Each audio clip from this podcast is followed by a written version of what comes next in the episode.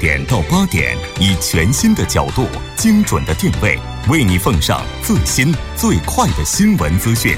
锁定《新闻在路上》。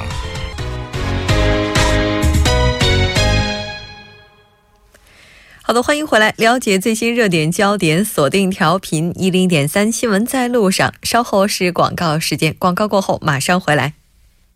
好的，欢迎回来，回到我们今天新闻放大镜的第二部分，继续和两位嘉宾一起来聊一聊五年间首尔发生了两万起违反食品卫生法的案件，我们吃的安全吗？如果您对我们今天的话题有什么样的想法，也欢迎您参与进来。您可以发送短信到井号幺零幺三，提醒您每条短信通信商会收取您五十韩元的通信费用。另外，您也可以在 YouTube 上搜索 TBS EFM，在收听 Live Streaming 的同时点击对话窗参与进来。那刚才呢，我们提到了，现在呢，在韩国的话，应该说每年发生的这些违规的案件，这个件数还是相当可观的。这个规模。的话，刚才两位嘉宾也大致的提到了，大概平均是每年四万起，对吧？四千，四千，呃，四万起，不是，四千起。我一下子后面加了一个零，这就太可怕了。那这个规模的话，四四万起，而且它这个涉案的金额的话，大概是两万亿嘛，每每年。啊，他这个这个食品安全导致的这样的损失，他他说的是两兆啊八千亿韩币啊，这如果。仅如果把这一块，如果这个减少百分之十的话，将将近有两千八百亿韩币的这样的损失可以挽救的。在这统计是这么讲的。嗯嗯。哎，我觉得要是能把这部分省出来的话，像这个最近这个追加预算案的话，就不用那么发愁了。而且这有一个比较有趣的数字，主持人就说这两万件对吧？一共五最近五年，但是这两万件里面基本上就两种，一种是罚款一万六。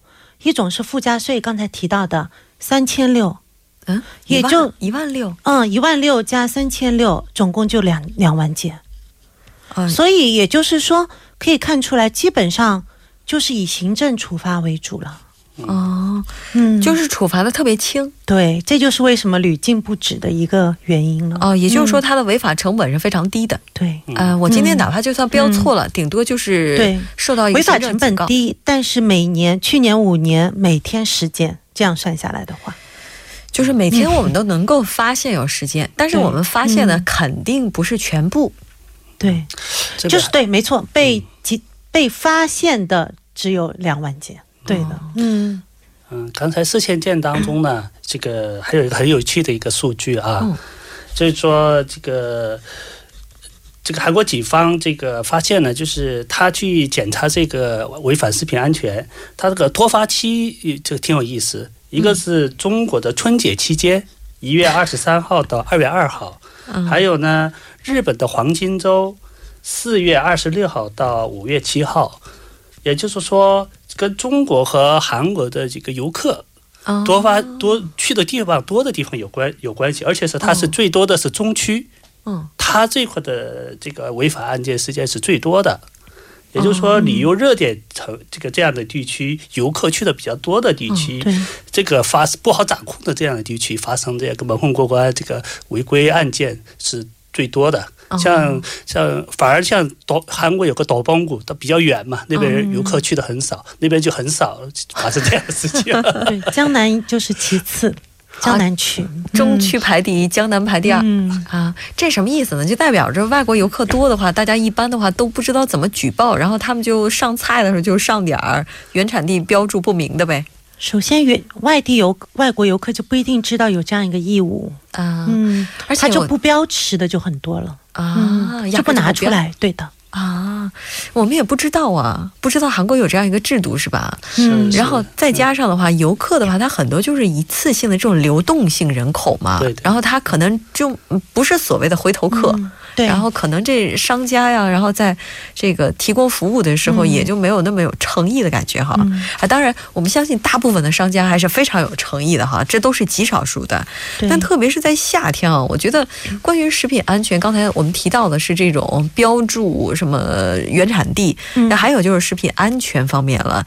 到了夏天时候，天气开始变得炎热，好像人们对食品这这种忧虑会增加，经济损失是一方面，食品不安全最终的受害者还都是消费者。那么在出现问题的时候，比如说因为食品，然后它是用这种这种变质的，呃，这样的一些食品去嗯烹饪，然后造成造成这个中毒，那这个消费者应该怎么样进行索赔呢？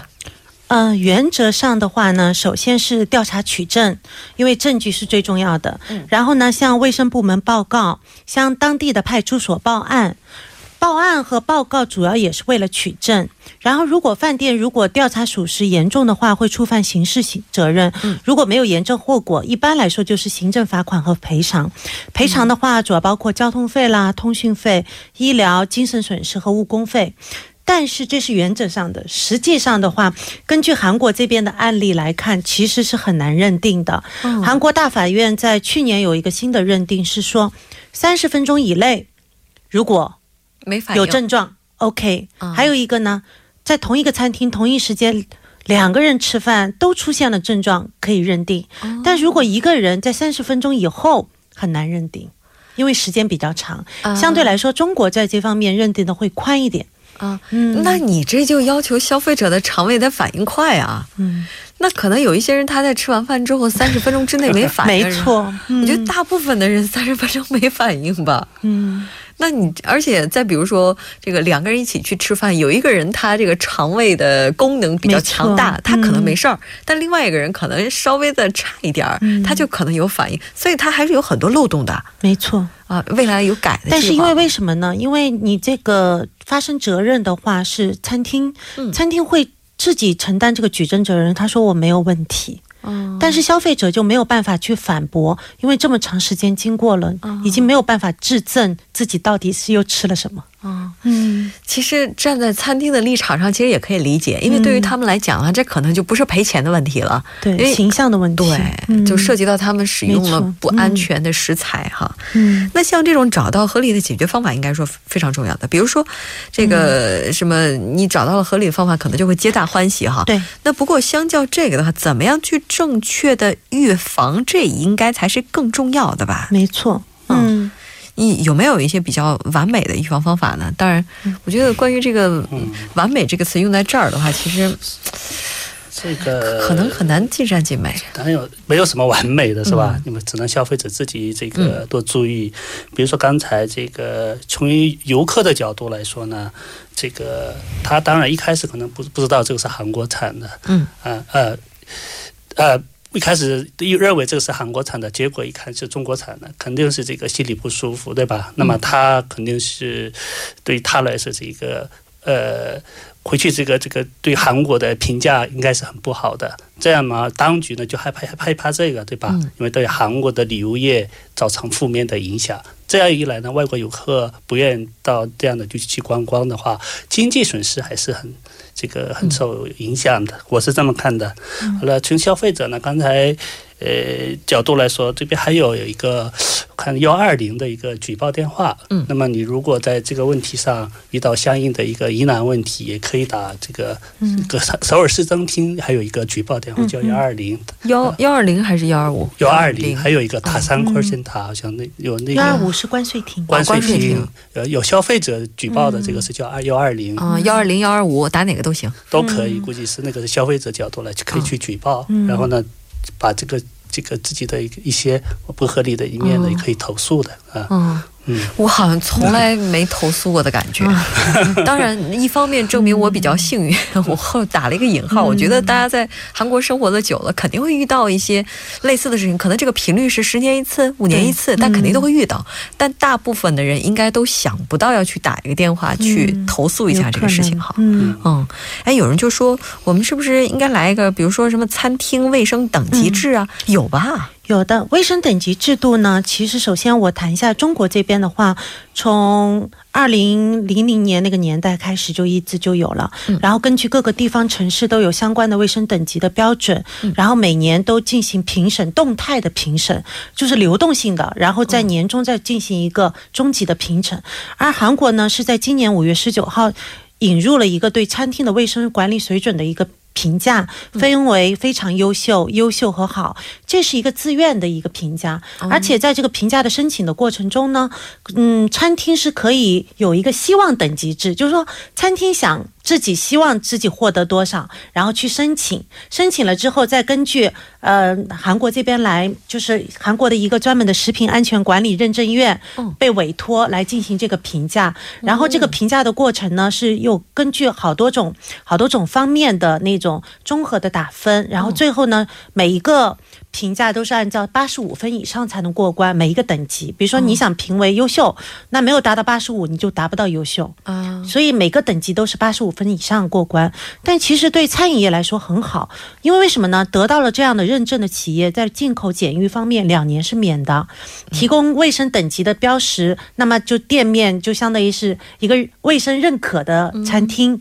同时呢，还可以利用韩国食品振兴基金的设施设备的保修，有各种享免。优惠政策，所以其实是互相互利的。嗯，这也就是说，我想让自己的餐厅成为优秀餐厅，是我自己去申请，并且这个等级我是要申请优秀还是申请良好，都是我自己决定。然后他们再派人过来进行审核，如果通过评估的话，我就是；如果通不过的话，我就不是。对。啊，哎，这个好像有点怪怪的。我我总觉得话，应该是相关的这种专家委员会啊，然后他们下来，然后对我的整个店面进行一个评估审核。他觉得我是优秀，我就是优秀；他觉得我是良好，就是良好。还是这个嗯，反过来的感觉。这个主要的原因就是说，为了高效的进行等级制的认定，引入了这个希望等级制。首先让申请人自我评估。他希望达到的一个等级，那其实呢，呃，这样的一个食品的卫生认证啊，特别好，因为从美国、加拿大的经验来看，通过这个减少了百分之二十到三十的食物中毒事件，嗯，所以看起来是很有成效的。嗯，我怎么听着听着突然想到另外一个难点哈？你说这家餐厅的话，它这个等级是非常高的，是优秀，嗯，但是最近的话，大家一般都。我不能说一般都不去哈，呃，反正越来越多的人开始在家里点着吃，对吧？对，外卖哦，外卖。像这种点着吃的话，这个等级的话，应该是两个系统吧？因为毕竟这家店，然后把这些东西送到你家的时候，再加上这个路上整个的话，这应该是两个评定系统吧？现在是这样子的，就是外卖这块，就是韩国这边就有个外食业嘛，嗯，外食业这块的话，它是把外卖和在堂吃是归纳在一起的。啊，嗯，所以它即使是做外卖，在外卖上面标原产地标识是有专门的规定啊，但是在食品安全上是统一的规定。啊，跟他这家店享受的是同一等级。食品标识上是有那个原产地标识上有不一样的规定，因为外卖这块跟跟堂吃不太一样，外卖是看不见的。啊，嗯。这个说不定咱们今天聊完了之后，未来韩国这个食品安全卫生法就又会改改了，然后改成这个外卖跟这个也不一样了，有可能，嗯，这应该是未来的方向的一个趋势，应该是未来的方向，因为毕竟我觉得点外卖的人越来越多了哈。那这么看起来的话，韩国在这方面的法律法规还是非常完善的哈。那跟其他的先进国家相比的话，那这个它的完善程度怎么样呢？嗯，这个呢是这样子啊，从这个。从我这个经济学、国际贸易的角度来说呢，原产地规则呢，实际上是国际上没有一个统一的这样的一个规定的。嗯，就是说这一块呢，因为像美国、欧盟这些国家呢，他们也是一样的，他们也对原产地没有统一规定的，因此呢，他们拿这样的原产地啊，就是会制裁韩国或者日本、中国企业进入这个本国市场。做一些不少的一个动作的，所以就刚才我说都是，它是以非关税壁垒的形式呢，处于保护贸易这个角度去弄这些原产地这个事事情的啊。那么韩国呢，在这方面呢也做了不少的工作，比如说它有这个关税法，嗯，还还有对外贸易法，嗯，还有这个还有这我看到还有叫南北交流合作法律，就南北韩的有些有些农产品。它也涉及到这样的问题，它是隶属于韩国产的，韩国这个还是北韩产的，这样的一个问题，它也是做一个详细的规定。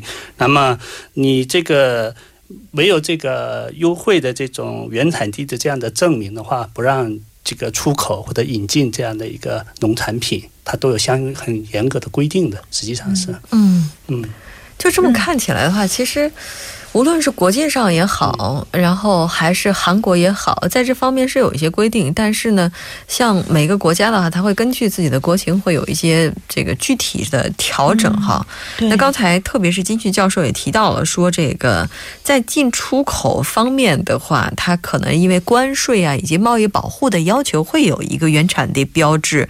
那在国际贸易当中，像这种加强食品安全法规的话，好像在这方面的话，没有一些特别的强调。它似乎总是以贸易保护为前提去进行，但是好像在食品安全这方面的话，好像一向以来都是把它作为一个看不见的壁垒去使用吧。在每个国家，这个评这个标准都不一样，有关系。嗯，你比如说，在日本和韩国比起来啊，比如说这个韩国像五味子茶还有人参茶这样的东西呢，按这个呃。含含他们叫中药啊，中药材来看待的。在日本呢，呃，因因此呢，在韩国呢，作作为药品来分离的啊。但是这个这个，在日本呢，它就属于保健品。那么这一块，所以进出口的时候呢，它对这块的要求也也是这个标准不一样。你要是想进出口到对方国家，它这个。给你的一些这个程序是不一样的，程序上是完全不一样的，所以你没法按统一的标准来看对方国家的这样的一个举措，哦，这个是主要的难点。啊，也就是说，同一个物品，它在不同的国家可能属于不同的分类，而根据分类的不同，它的标准也是不一样的，是它要经历的手续程序也是不一样的。嗯，我补充一句吧，嗯，就说今年五月份的时候，农产品的原产地标识的相关法律，韩国本土的这个修正案呢，向国民进行了个立法的预告，嗯，也就是说，这个修正案呢要开始启动了，嗯，那这个上面就可以看出，刚才金教授讲的，每个国家是有弹。性的，它比如说标识对象以前是十六个，修正以后呢变成了二十个。料理的方法以前是说辣白菜啊、水产物、畜产、汤用类的特定料理方法才只有原产地标识，现在归为所有的料理饮食料理方法都要原产地，并且米以前是只有米饭，现在是饭、粥、锅巴全部都要进行标识。标识的方法也改善，以前标识牌大小是。这么大，现在要扩大两倍，展示的位置也明确了，要重新换。然后公布的就是原产地违反原产地的标识的主页上的那种警告的公布时间也调统一为十二个月。以前的话是有六个月，有十二个月不等，现在都有十二个月。所以这些就像金教授讲的，是各个国家它不是国际贸易来处理的问题，而是各个国家自治的。自己根据国计民生，甚至根据当时的经济的形势来调整的。对，也就是越先进的国、越发达的国家，对食品安全的这个标准是更苛刻的。对，比如说韩国和日本比起来，日本的这个要求等级更苛刻。嗯，比如说他这边有一个问题，就是韩国要打算把自己的一些相关的农产品，猪肉啊什么。呃，西红柿啊，这样的东西要出口到日本，那么他日本在这个问题上呢，他对进出口检疫这一块的要求，达到他的那个农药的这个一些标准呐，还有标包装的标准呐，还有这个成分的标准呐，它要求是非常非常细致的，以至于你要进口到对方国家的产品，一般是非常要精这个叫精良的这样的产品才可以。出口到对方，所以呢，韩国也是同样的问题。中国产品要进入韩国市场的话，它可能是按它的食品要求要求，肯这个东西都比较细致一点。我算是明白了，嗯嗯，也就是说，不同的国家标准不一样，嗯，国家越发达，标准越高。不同的领域标准也不一样，对，然后分类也不一样。那这么看起来的话，咱们这五年间的话，这两万起的话，其实这个数字还是少的。因为如果这个标准再提高一些的话，可能这个数字也会更高，是吧？现在韩国政府就是希望。不仅仅是通过打击这种行动来进行，就是一段一段的严打，而是通过长期的教育。因为他们现在有个数字显示，一六年的话，虚假的原产地标识被抓住的企业，相比一五年虽然增加了百分之四点六，但是没有标识，也就是以前没有做标识，现在做标识的企业减少了百分之十一，这就证明了韩国的政府对餐厅进行了指导、宣传和教育，从而提高了原产地标识的重要性的认识。所以这是韩国政府想做的一件事情，就是有标志的企业变得更多了。对，没错。嗯，虽然说整体的案件也变多了，但是是这个等于是分子和分母都往上涨了。嗯啊，哎，那这其实也是一件好事情，就说明大家离这种发达国家的这种意识也是越来越近了哈。那平常咱们在买东西的时候，我觉得以前可能大家没有这种看原产地的这种习惯，看来这未来应该看一看了。没错，可是肯定得要看的。嗯，是。哎，有没有什么我们应该注意的呢？嗯，就是说，首先有两个注意的，一个是在餐厅吃饭，还有一个在超市买东西。餐厅吃饭的话，我们尽量建议就消费者选择有那个，就是要看清楚餐饮服务许可证啊，餐饮服务许可证。还有现在首尔有了这样的一个新的那个非常优秀、优秀好这样的认证，尽量选择这样的餐厅。然后还有一个就是注意餐具的卫生，还有一个就是自己要注意的就是什么样的食物，比如说火锅。吃火锅、吃烧烤、食堂用餐的这些本身自带的这些吃方面的这种隐患，比如说哪些冷的、生的不能混在一起。还有想提醒一下，就是七月份啊，韩国政府的统计是。七每年七月是食物中毒的最高发月份。嗯，每一年，去年在首尔饮食店发生的食物中毒事件，七月份有二十二件，六月、八月、九月各有十五件。所以七月份大家要出门的时候要注意饮食卫生。所以选餐厅的时候要选那些安全的。那路边摊呢？这个时候的话，可能就是适用、慎用、慎重适用于另外一个系统。这吃的是心情，但是不管怎么样，到了夏天还是要吃的安全、吃的卫生。没错，七月份一定要注意饮食卫生。对，没错。那我们也期待，就是未来我们在盘点相关数据的时候，然后发现它又往下降了。是吧？如果要真的整体的数据往上涨的话，希望它的分母也一块跟着往上涨。其实现在确实在下降的，一二年四千件，然后去年三千七百九十二件。对，没错，我们应该对未来抱有信心。我们相信在韩国会吃的越来越卫生。对，非常感谢两位嘉宾今天做客我们的直播间，给我们带来这期讨论。我们下期节目再见。好，谢谢，谢谢，再见。嗯，好的，稍后我们来关注一下这一时段的路况、交通以及天气信息。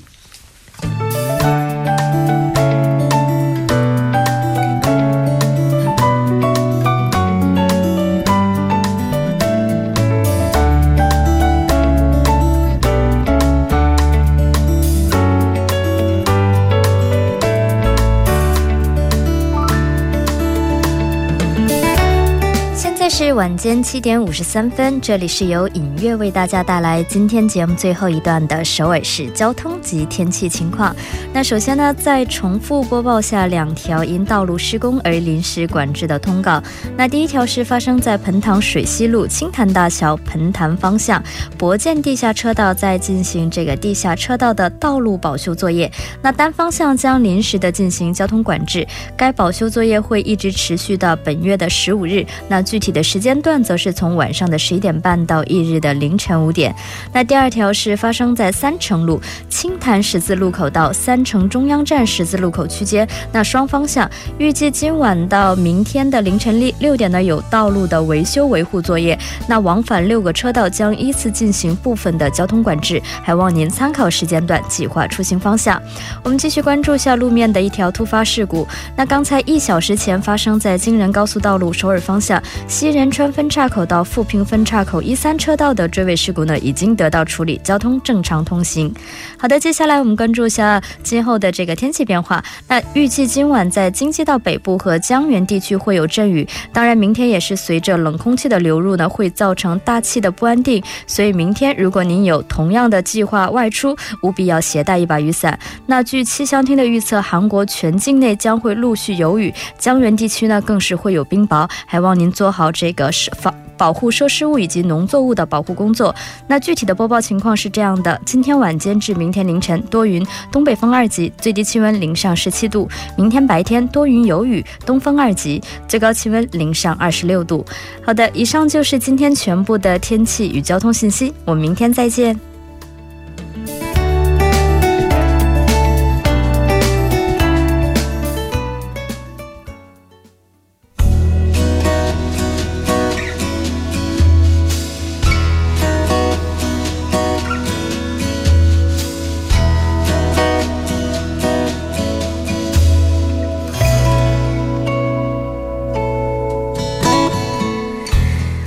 这里我们今天新闻在路上两小时的节目马上就要接近尾声了。最后，依然为您送上我们今天最后的新闻。根据英国《每日邮报》六月八号的报道，近日来呢，来自伦敦西部贝德丰特的一对夫妇呢，输掉了一场官司。之后，两个人几乎崩溃了，因为在这场官司几乎说是决定了他们的儿子 Charlie 的生死。那他们的儿子 Charlie 患有一种罕见的遗传病。那这场官司的输赢决定他们是否能够带着儿子去美国接受实验性治疗。目前那，Charlie 呢在一家医院接受治疗，依靠机器来维持生命。但是医院的医生认为，他们的父母期望是可以忽略的，维持生命的机器可以关掉了。根据了解，在之前呢，人们为 Charlie 去美国接受重接受治疗，已经众筹了一百三十万英镑，大约合人民币一千一百二十七万元。那最后他们输掉了这场官司。那其实呢？在他们非常痛心的背后呢，给我们也带来了很多的启发。在死亡面前，再多的钱有的时候呢也是徒劳的。珍惜健康，珍惜现在，珍惜我们现在所拥有的，也许才是最重要的。当然，也希望他们能够尽早的从悲痛当中走出来。好的，非常感谢您两小时的陪伴。我们明天晚上同一时间依然在路上。我是木真。